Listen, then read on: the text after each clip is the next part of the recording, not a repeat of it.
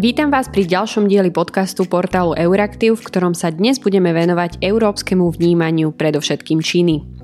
Moje meno je Lucia Jar a v štúdiu už so mnou sedí Matej Šimalčík, výkonný riaditeľ Stredoeurópskeho inštitútu pre azijské štúdia. Vítaj Matej. Ahoj Lucia, ďakujem za pozvanie. Je to vlastne jeden z autorov štúdie, o ktorej sa dnes budeme rozprávať, ktorá skúmala práve to, ako Čínu, ale aj ďalšie svetové mocnosti vnímajú Európania, konkrétne z 13 európskych krajín. Vrátane samozrejme Vyšehradu. Začneme teda rovno v európskych krajinách. Aké boli najdôležitejšie zistenia, ku ktorým vaša štúdia dospela? Tých zistení je samozrejme viacero. My sme sa pozerali na vnímanie Číny a rôznych e, s Čínou súvisiacich otázok naprieč 13 krajinami Európy. Máme tam e, viacero členských štátov Európskej únie, ale aj e, krajiny, ktoré sú teda mimo EÚ, ako teda už Veľká Británia, ale aj napríklad Srbsko a Rusko. Vyšlo nám z toho celkom zaujímavé porovnanie. Vidíme, že nejaké to rozdelenie na krajiny, ktoré sú viac negatívne voči Číne a možno trošku viacej pozitívne, je pomerne jasné, jasne rozdelené po nejakej teda takej línii uh, alebo po nejakého delenia, že krajiny uh, zo severu Európy a zo západu Európy sú o mnoho negatívnejšie v porovnaní s juhom a východom Európy. Zároveň teda vidíme, že to vnímanie Číny v Európe sa v posledných rokoch dosť výrazne zhoršuje podstate skoro vo všetkých krajinách sme zistili, že viacero ľudí majú dnes horšie vnímanie Číny ako pred tromi rokmi ako je tomu naopak, že by mali pozitívne. V podstate len v Rusku, v Srbsku a čiastočne v Lotyšsku sme zistili, že sa tam nejaké vnímanie Číny zlepšuje. Um, zaujímavé je pozrieť sa aj na to, teda, že ako sa vyvíja vnímanie Číny v kontexte prebiehajúcej pandémie. Eh, gro ľudí si Čínu v súčasnosti spája práve s eh, ochorením COVID-19, ktoré sa teda začalo šíriť eh, z Číny. Napriek tomu veľká časť populácie v Európe verí rôznym konšpiračným teóriám o tom, ako vírus vznikol a ako sa rozšíril. Zároveň teda Čínu v tomto kontexte vnímajú negatívne, že vo viacerých krajinách si myslia, že Čína z vírusu a z pandémie profituje. Uh-huh. Um, ak sa ešte vrátim k tým takým najpozitívnejšie vnímajúcim krajinám a ne, najnegatívnejšie vnímajúcim krajinám, teda vnímajúcim Čínu, tak Lotyši uh, mali to najpozitívnejšie z toho vášho prieskumu a 43% Lotyšov vidí pozitívne uh, Čínu. Švedi naopak najviac negatívnych uh, nejakých vnímaní a 60% Švédov vníma podľa teda vašej, výsledkov vašej štúdie Čínu negatívne. Je dôvodom aký, akéhosi možno pozitívnejšieho nastavenia pobaltských krajín voči Číne aj možno také e, bližšie postavenie k Rusku, alebo e, čím si, čím si takýto veľký skok vysvetľujete hlavne v súvislosti s tým, že sú to v podstate nie tak vzdialené krajiny? Tak pokiaľ sa bavíme o tom Lotyšsku, v prvom rade je potrebné teda povedať, že teda Lotyšsko má áno najpozitívnejšie vnímanie Číny z tých e, krajín, ktoré sú členskými štátmi Európskej únie, e, lebo v Rusku aj Srbsku máme teda ešte o mnoho viacej pozitívne vnímanie. E, v druhom rade teda by som to asi moc neporov... nesťahoval tie výsledky v Lotyšsku aj na Litvu a Estonsko, hej, lebo teda nepozerali sme sa teda na celé to pobaltie len na túto jednu konkrétnu krajinu. Napriek tomu je to veľmi zaujímavé, hej, že v Lotyšsku Lotyšsku sú tie výsledky pomerne odlišné od zvyšku Európskej únie. Z veľkej časti to súvisí práve s tým, ako si naznačila, že v Lotyšsku žije pomerne veľká ruská menšina a keď sa pozrieme vlastne hlbšie na tie získané dáta, tak vidíme, že, teda, že tí ľudia, ktorí sa identifikujú ako Lotyši, majú skôr negatívnejšie vnímanie Číny a naopak tí, ktorí sa identifikujú ako Rusy, tak u nich prevláda viac pozitívne vnímanie Číny. Dá sa možno konštatovať, že um, obyvateľia, ktorí pozitívnejšie vnímajú Rusko, pozitívnejšie vnímajú aj Čínu? Áno, dá sa to povedať. E, v podstate je tam celkom e, intenzívne akože delenie tých názorov na také dva tábory a teda ľudia, ktorí sa skôr klonia ku tomu východu hej, a identifikujú sa skôr teda s tým Ruskom a Čínou alebo naopak k tomu západu, kedy sa identifikujú hlavne s Európskou úniou. Komplikovanejšie je to už trochu so Spojenými štátmi, keďže to vnímanie Spojených štátov v mnohých krajinách nevychádza príliš pozitívne. Napríklad aj na Slovensku je vidíme, že teda Rusko je v globále vnímané pozitívnejšie hej, ako, ako Spojené štáty. Um, podstate tým, že sme mali teraz aj výručie 17. novembra, tak sme sa pozerali aj na to, že vlastne ako takéto vnútorné uh, politické nastavenie a vnímanie tej komunistickej minulosti ovplyvňuje uh, to vnímanie iných krajín a zahraničnej politiky ako takej a práve aj tí ľudia teda v tomto našom stredoeurópskom regióne, ktorí pozitívne vnímajú tú komunistickú minulosť, tak majú uh, väčšiu tendenciu sa väč, väčšiu tendenciu pozitívne vnímať aj tú Čínu, aj to Rusko a zároveň a nielen teda ako to vnímanie ako také, ale majú aj väčšiu tendenciu sa teda k ním prikladať aj v rámci nejakých zahranično-politických preferencií. Uh, spomínal si aj Rusko a Srbsko, čo teda nie sú členské štáty Európskej únie. V každom prípade teda tam uh, prieskum rovnako prebie, uh, prebehol. Um, tam sú veľmi pozitívne naklonení voči Číne, už sme to spomenuli. Čím, to, um, čím si to vysvetľuje, že jednoducho Čína naozaj aj v tom Rusku, aj v tom Srbsku má také pozitívne konotácie vyvoláva. To Srbsko je dosť zaujímavé tým, že vlastne je to krajina, kde je veľká miera uh, čínskych investícií, tak uh, z tohto dôvodu sme sa na neho pozerali. Zároveň je to teda krajina kandidujúca, alebo teda ašpirujúca na členstvo v Európskej únii, takže je dobre vedieť, aké sú tam uh, nálady voči týmto zahraničným mocnostiam to pozitívne vnímanie Číny v Srbsku je vlastne z veľkej časti spojené s, s obdobím vlády prezidenta Vučiča, ktorý, ktorý v podstate naštartoval nejaký ten rozvoj vzťahov s Čínou. Zároveň teda tam je veľký vplyv práve toho, že Čína je dosť dôležitým ekonomickým partnerom pre Srbsko. V podstate, keď sa pozrieme na celý ten región strednej a východnej Európy, tak Srbsko v podstate získalo za posledných 8 rokov najviac investícií z Číny v porovnaní s ostatnými krajinami v regióne.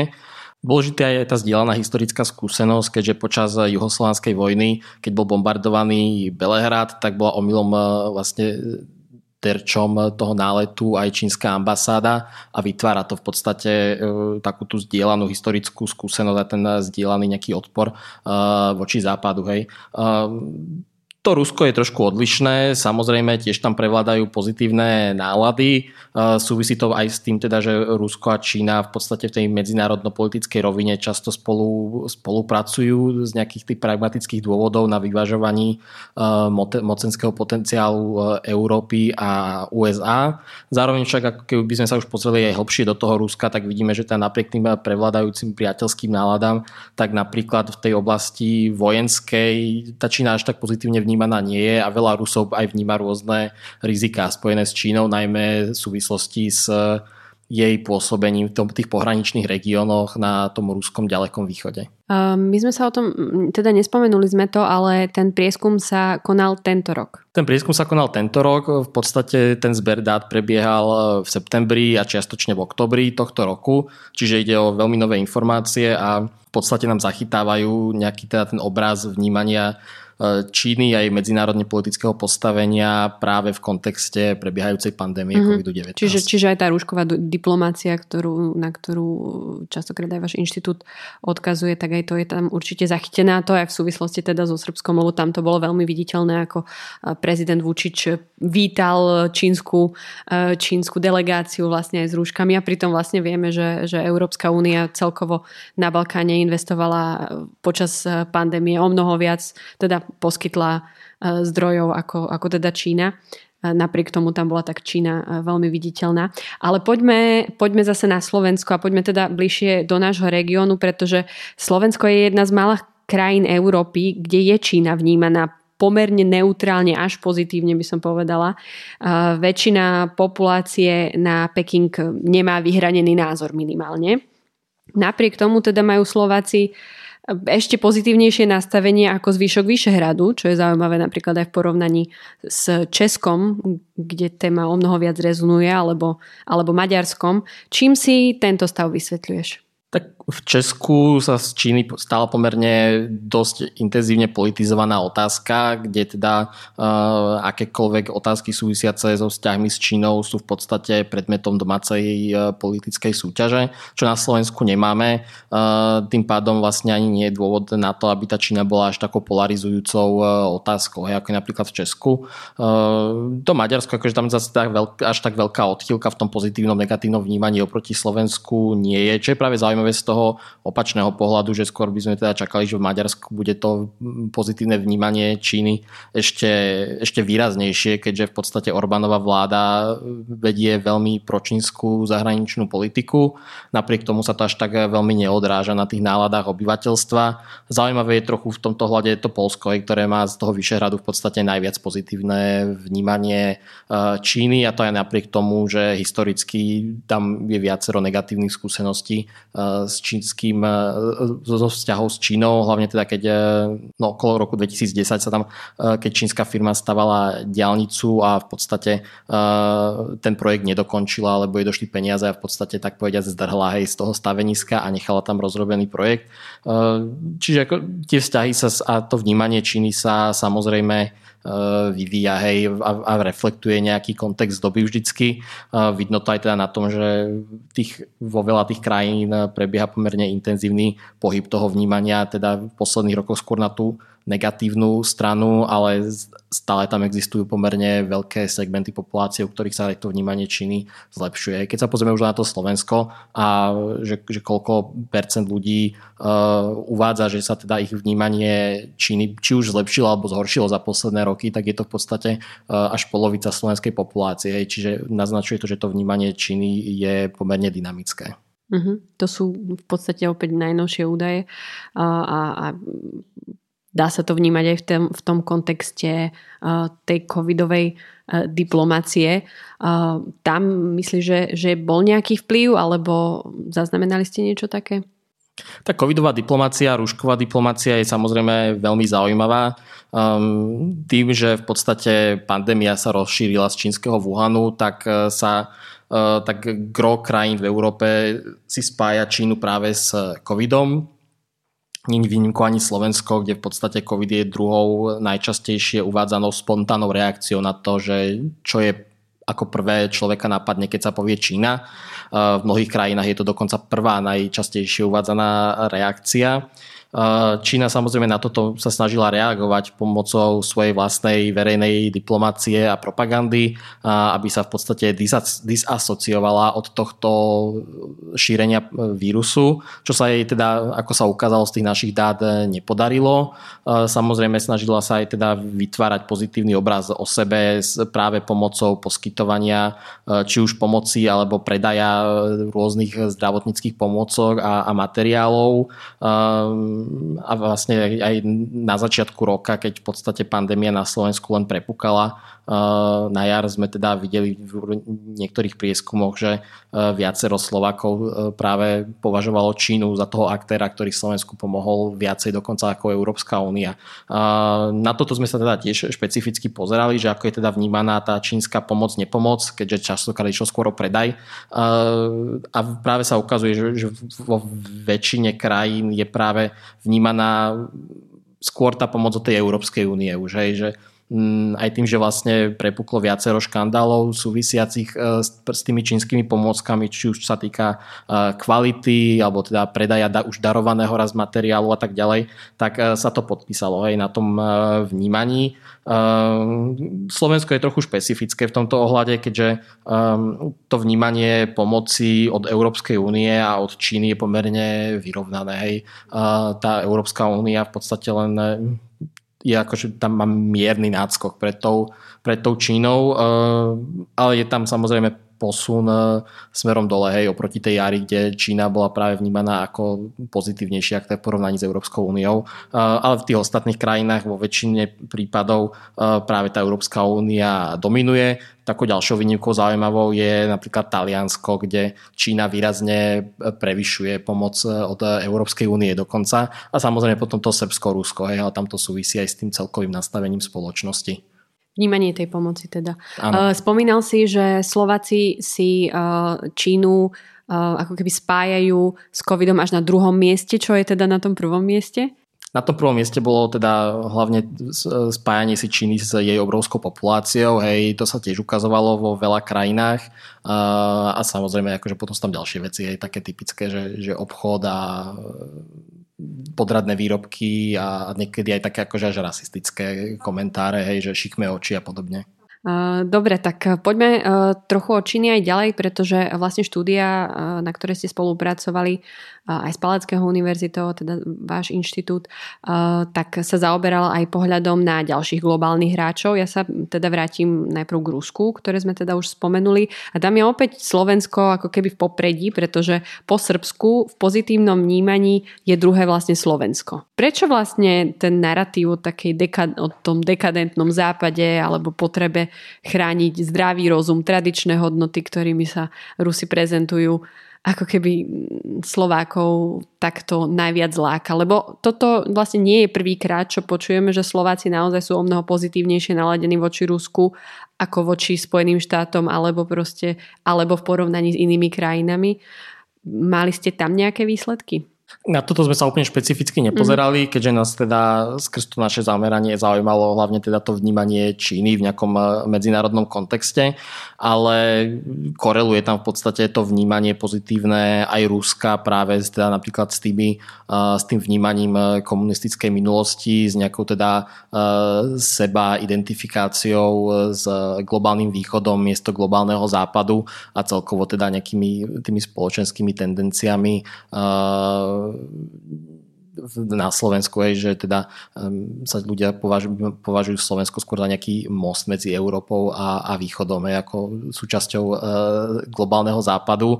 Um, určite si to zaslúži na základe tých dát ešte viac preskúmať, že čo sú také tie hlavné motivácie, uh, keďže tam máme v podstate aj, aj dáta na sociálny status tých ľudí, tak by sme sa vedeli na to do budúca do, hlbšie pozrieť samozrejme, že čo sú teda tie kľúčové dôvody, prečo ľudia sa prikláňajú či už na jednu alebo na druhú stranu. Jasné. A zaujímavé je, že vlastne ak sa do tej rovnice globálnych hráčov pridáva aj Európska únia, tak Slováci zase Európskej únii veria viac ako Rusom, čo tiež je zaujímavý vlastne výsledok e, tohto. E, posledná vec, vlastne, ktorú sa ešte opýtam, je vnímanie Spojených štátov, pretože to, je, to bola tiež e, súčasť toho. Aj vnímanie Spojených štátov Európanmi vlastne je pomerne negatívne, hlavne sa to zhoršilo za vlády Donalda Trumpa, predpokladám, že, že tak toto budú asi nastavené tie výsledky. Len na Slovensku a v Lotyšsku sú Američania vnímaní ešte negatívnejšie ako Rusi. Čiže tam je to zaujímavé. Asi sa dá možno predpokladať, že je za tým aj teda nedôvera voči Trumpovi. Uvidíme, ako to bude s novou administratívou. Ale paradoxom je, že práve Moskve by Trump vyhovoval ako prezident možno viac než, než Joe Biden ale, ale na druhej strane tí, ktorí podporujú viac Rusko, ako keby stále sa tá podpora Američanov znižovala. Takže že v čom je ten paradox? Tak tá úvaha, ktorú si nadčetla, je samozrejme podľa mňa e, príliš komplikovaná na to, aby ju bežný človek e, dokázal v takejto celej komplexite e, vnímať. Pokiaľ ide o Spojené štáty a Slovensko, tak áno, Spojené štáty sú vnímané negatívnejšie ako Čína aj ako Rusko, ale zároveň teda aj kopu ľudí vníma pozitívnejšie ako Čínu a Rusko. Čiže je tam je to skôr na úkor tých, toho neutrálneho vnímania, čo nám v podstate naznačuje, že USA sú na Slovensku o mnoho viacej polarizujúci aktér ako Rusko alebo Čína, keďže, keďže v podstate nám ubúdajú ubúda ten stred, hej, že, že tých ľudí, ktorí nie sú vyhranení ani na jednu, ani na druhú stranu v tom svojom vnímaní USA. Predpokladám, že to bude z veľkej časti výsledkom uh, jednak aj tej, tej, tej uh, Trumpovej administratívy, hej, ktorá, uh, robila, ktorá sa nesprávala vždy v Európe veľmi prívetivo, ale zároveň aj teda tých vnútropolitických spoločenských dynamík, o ktorých sme sa už rozprávali, o tých historických súvislostiach, keďže to podstate pozitívne vnímanie Ruska a nie úplne pozitívne vnímanie uh, USA tu ne, neprišlo len s Trumpom, aj bolo to v podstate už, už predtým.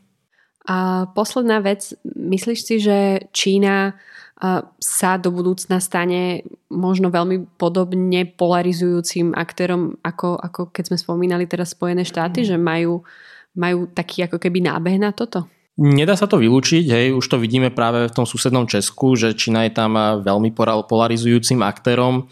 Závisí to samozrejme od viacerých okolností. Hej. Jednak teda aj e, od toho, že ako intenzívne sa budú slovenské politické alebo teda verejné elity o Čínu zaoberať, čo teda doteraz boli v podstate skôr, bola skôr v podstate na okraji uh, verejného záujmu, hej, na rozdiel práve od toho Česka. A závisí to samozrejme aj od tých krokov Číny, keďže v podstate v posledných rokoch sa v Česku podarilo odhaliť viacero škandálov súvisiacich s Čínou, či už týkajúcich sa vlastne uplácania rôznych verejných inštitúcií, hej, vedenia propagandistických kampaní a tak ďalej, tak pokiaľ bude takéto niečo robiť aj na Slovensku, na čo už je teda nábeh, lebo vidíme, že to, teda tie čínske aktivity aj na Slovensku sa zintenzívňujú, tak je samozrejme do budúcnosti možné, že sa stane podobne polarizujúcim aktérom aj na Slovensku. Veľká vďaka. Dnes sme sa zhovarali s Matiom Šimalčíkom, výkonným riaditeľom Stredoeurópskeho inštitútu pre azijské štúdia. Za počúvanie ďakuje portál Euraktiv, najmä teda Štefan Bako a Lucia Jar, ktorí dnešný podcast pripravili. Do počutia na budúce.